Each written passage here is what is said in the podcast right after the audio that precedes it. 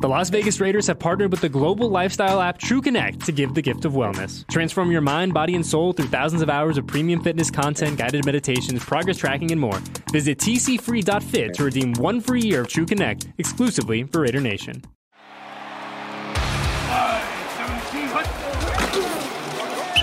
You're listening to the Raiders Podcast Network, your official home for all things silver and black.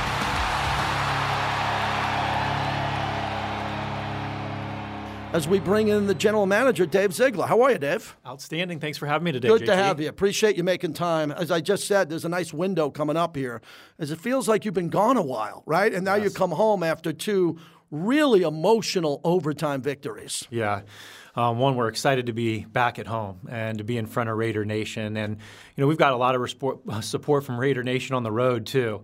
Um, they really showed up in Seattle, and, and they, impact, they impacted the game, too. Um, you know, there's just a level of comfort that you get when you go into an away stadium and you see all the silver and black, and our fans, they let you know when they're there. You know, they're, they're not sitting on their hands. And so, um, you know, so that, that part was awesome.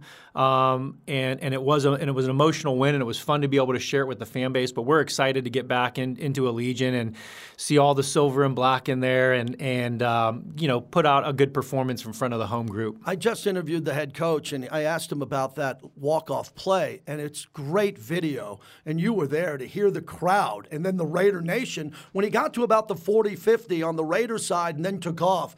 And the roar of the Raider crowd and how quiet Seattle was. That was a rare moment in social media history. Yeah, that was fun. That was good. I really enjoyed that, and just you know, it's been um, I would say even throughout the year, and, and you know, obviously um, it hasn't you know went we haven't won as many games as we have liked to to to have won up to this point, but you know the the Raider fan base and just the support that we that we receive, um, and and their dedication to the team and, and their passion for the team. It's it's a lot of fun. You know, it just it motivates you to want to win um, you know, for that group even more. And, and that's the thing is for, for me and for, for Josh and, and myself, like, you know, we've had, we've had a, the, the um, opportunity to go to the mountaintop. Yeah. You know, we've been to, I personally have been to four Super Bowls.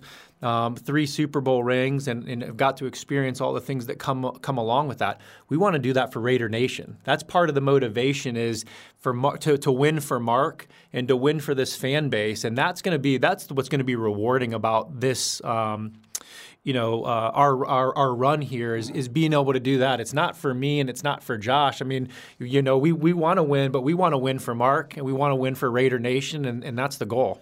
You've been in a lot of celebrations and bigger games, playoff games and Super Bowl, but for regular season, to see you in the locker room with the head coach, Max Crosby, waiting for Derek to come in, then waiting for Josh to come in – the genuine appreciation that you had for those moments, especially because, Dave, it's so rare, even in Major League Baseball or in the NBA, to win back to back overtime games on the road and then come home again. Did that hit you guys on the plane how rare it is to do that? Yeah.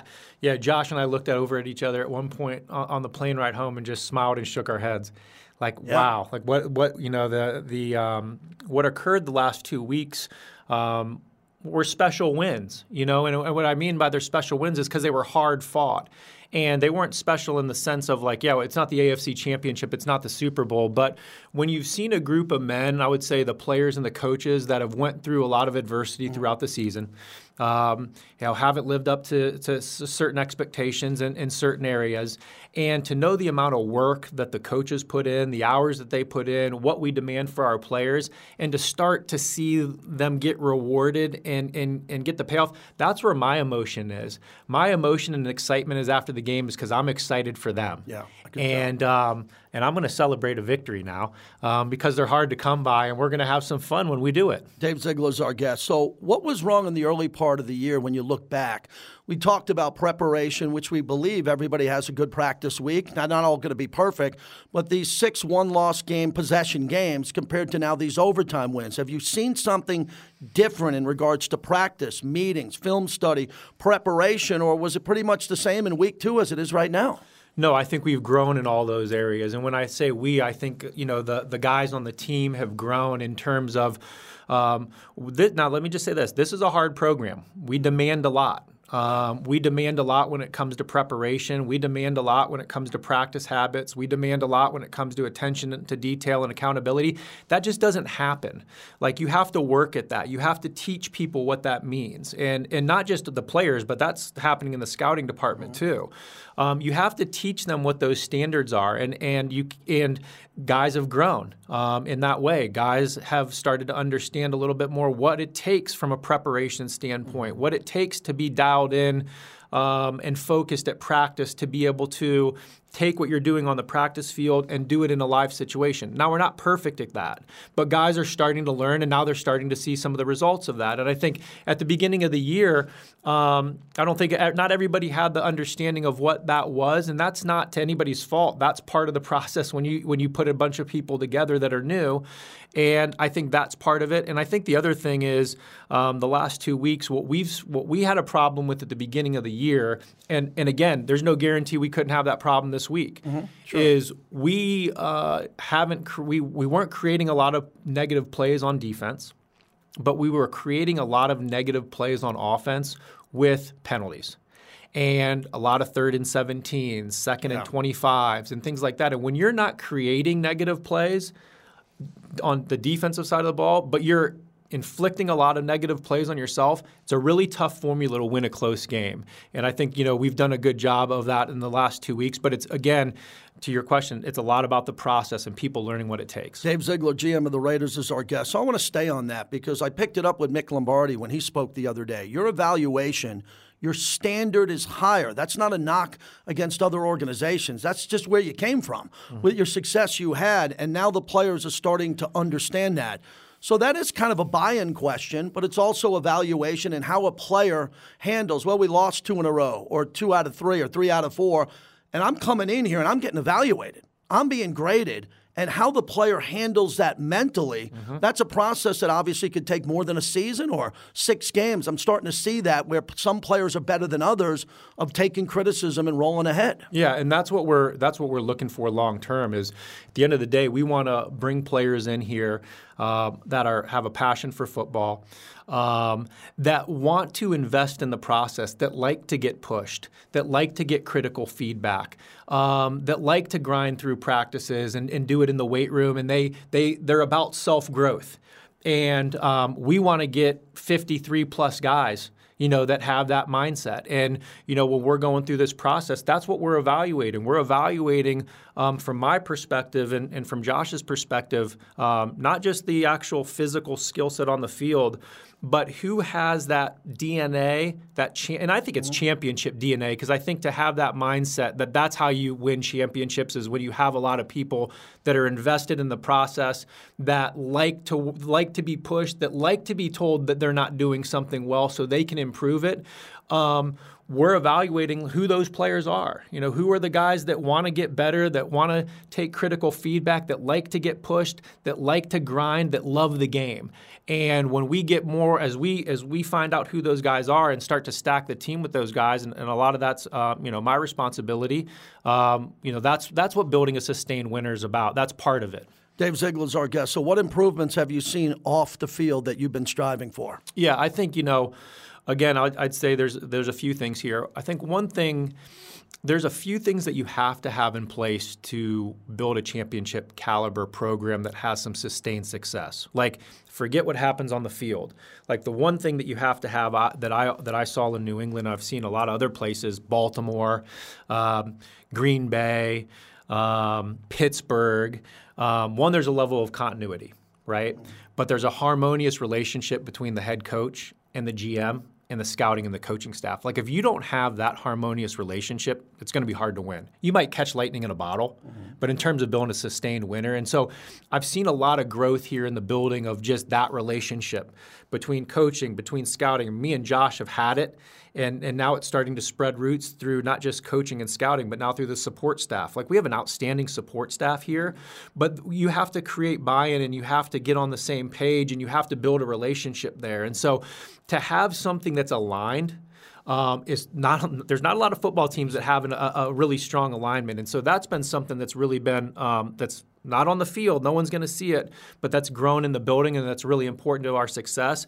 And the same thing, like what accountability and attention to detail means for us and then teaching what that means to not only the players but the scouts to the support staff, to the strength and conditioning staff. Like that has really been something that's um, that's grown roots and has really improved um, throughout the last 12 weeks. And and I could go on and on, you know, about like what we're doing from a scouting perspective, the growth that I've seen from our college scouts in terms of what we require when it comes to getting character and background research on players, really knowing the players that we're drafting, who they are, what makes them tick, all those those are all things that have been taught. We just didn't come in and throw guys out on the road and say, "Hey, go at it." Like mm-hmm. that's something that's the foundation for that, um, and where we're at now con- compared to where we were at when I came in um, is another major improvement that again you have to have in place if you're going to build something that sustains. GM Dave Ziegler joins us. So as we wrap this up, if a critics are asking about the culture in the building, that's what critics do, and they say, "Well, what's happening here? Who's buying in? Who's going to be here next year?" What has changed in your tenureship here with the culture when you drive in here every day mm-hmm. from football operations and especially the players and your expectations? Yeah, well, I think the one thing is, um, and we saw it during some of these times of losing. Mm-hmm. That's okay. when it gets tested, right? It's all smooth, and you can cover up a lot of warts when you're winning. Uh, but when you're losing, it all gets put out on the table. And we just recently lost three games in a row, right? We lost to um, we lost to New Orleans, we lost to Jacksonville, and we lost to the Colts. That's a recipe for a collapse right? Mm-hmm. But because of the relationships that we've built and putting a priority on treating people the right way, um, putting a priority on self growth, um, creating a culture where critical feedback is something that's just a part of what we do. And and so like not only have coaches got not only have players gotten better as we have, if we've done that, coaches have gotten better. Mm-hmm. We don't just sit around and pat each other on the back. Right. You know, we we we we are we're critical with each other. We've um, you know we're critical with our assistant coaches. We're critical with our scouts. Um, but you can do that when you've built a relationship, a respectful relationship on the front end, and you invest in your growth, and they know that you care about them. And that's why we haven't had a fracture. That's why the culture is strong. That's why Josh, that's how Josh treats the team. Josh has been consistent week in and week out. And having that model of consistency, of level headedness, of continuing to be respectful when things are going bad, to treat people the right way when things aren't going your way. Um, that's the, that's why the culture is what it is. That's why the you know there's the, the, the critics out there that they're doing this, they're doing that. No, we we've won two in a row, and we've won two in a row um, in tough environments. And we've played tough games because of all this stuff that's going on behind the scenes. I want to get into Max Crosby. I'm a big believer with individual awards. I go back to baseball. You know, Andre Dawson won an MVP on a last place Cubs team. The record isn't there, as you said, but Max Crosby's individual play, and a lot of it has to do with his coaches and teammates, has put him at a very, very high level where he's being discussed in that category. And as you know, you don't get that award very often. You know, TJ Watt, JJ Watt, when it comes around, I grew up with Lawrence Taylor. You sure. want to be the defensive player of the year, let alone the MVP. What have you seen from Max behind the scenes and what you see on the field that puts him in this category where he could be Defensive Player of the Year? And, and I think you know he. I think he should be the Defensive Player of the Year. Obviously, I'm biased, um, but behind the scenes it's it's the it's kind of what we've talked about. That's why he's a cornerstone and a really he's a foundational brick in this whole process and this whole team building piece is because the work ethic, the unselfishness, the drive to get better every day, um, the humbleness to look at oneself and say, I need to get better in these three areas and I'm going to do whatever it takes to get better and improve. That's why you've seen the growth in Max Crosby as the player. And he's grown on the personal side too, um, obviously, you know, in, in, in his tenure here that he's been in the league. So there's that piece. On the field, he takes over games. Yeah. I mean, he takes over games and he takes over games on all three downs. It's not just the pass rush stuff. He penetrates and tackles for loss. Um, in the Seattle game, we needed two. We needed there was two rushes on third down where we needed someone to make a play on the quarterback. That's what he did. Yeah. He took over the game and he made a play in the critical moments when it counts. And like you said, when you're when you don't have a winning record, you don't have maybe as many of those critical moments, um, you know, to win a game where you're, you're, the deciding you're one you're one of the deciding factors. And I think um, you know Max showed that this past week, and he showed it in Denver, and he showed it throughout the year. But when you're lo- when you're losing or on the losing side of things, it doesn't get um, advertised as much. But pure and simple, the guy can take over a game on three downs. He creates a, a, a, lot of negative plays. Teams have to game plan how to stop Max Crosby, and I think those are a lot of the elements that go into someone that's a defensive player of the year. One more for you, Dave, on a personal note with your job here, where the calendar is, is you're evaluating players who might not be here or will be here next year. What is that process like? Because everybody, you've talked candidly about Josh and his contract potentially going forward. You have time on that. But when you look at other players, Johnathan Abram was let go.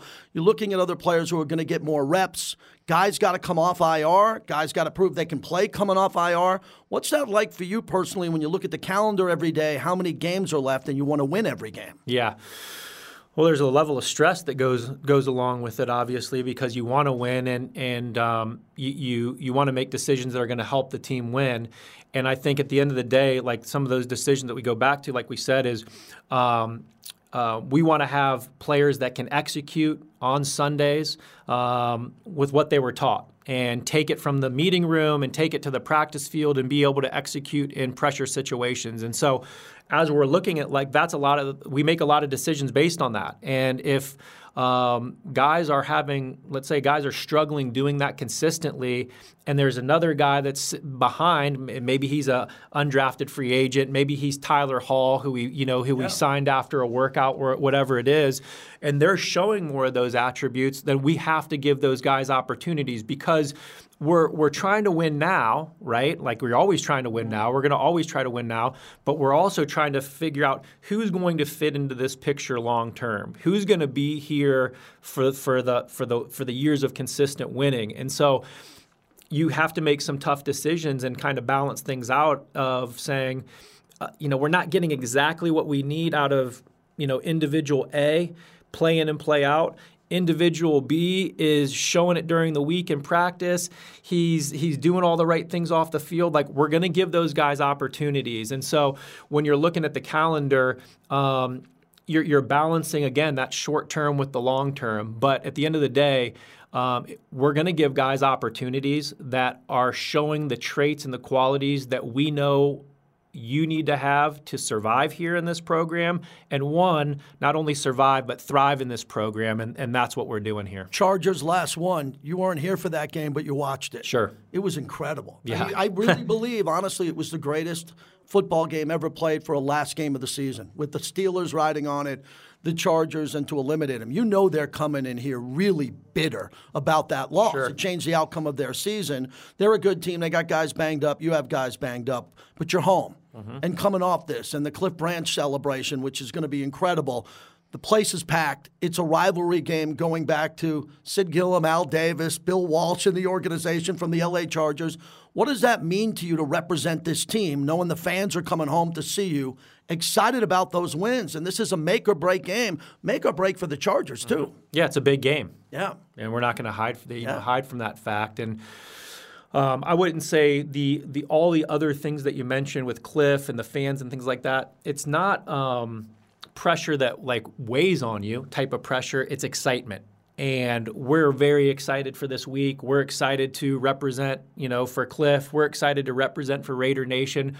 Um, when you're in this business, you like big games, you yeah. know, and and you know, for a while there, it was like we were in some games where it was like, oh man, I just just we just need to win to win because we hadn't won that much. And you know, we've won a couple of row. This is you know this is a, a bigger game in terms of like how this could play out here this sure. year. Uh, we still have our goals in front of us, and so uh, just a lot of excitement. And um, you know, there's a lot of excitement from the players. There's a lot of excitement from the staff. And what it goes back to, JT, as I've said many a times, it goes, we're going to win the game through our preparation throughout the week and you know we've challenged the guys here you know this week um, to to to continue to prepare and to continue to grow and continue to challenge yourself of what can you do more what can you do more during the week and we're hopeful we're hopeful that that preparation during the week will lead to a positive outcome on Sunday. Thanks for your time, Dave. Appreciate you. Great to see you. Thank you for listening to the Raiders Podcast Network. For all things silver and black, download the Raiders app and visit Raiders.com.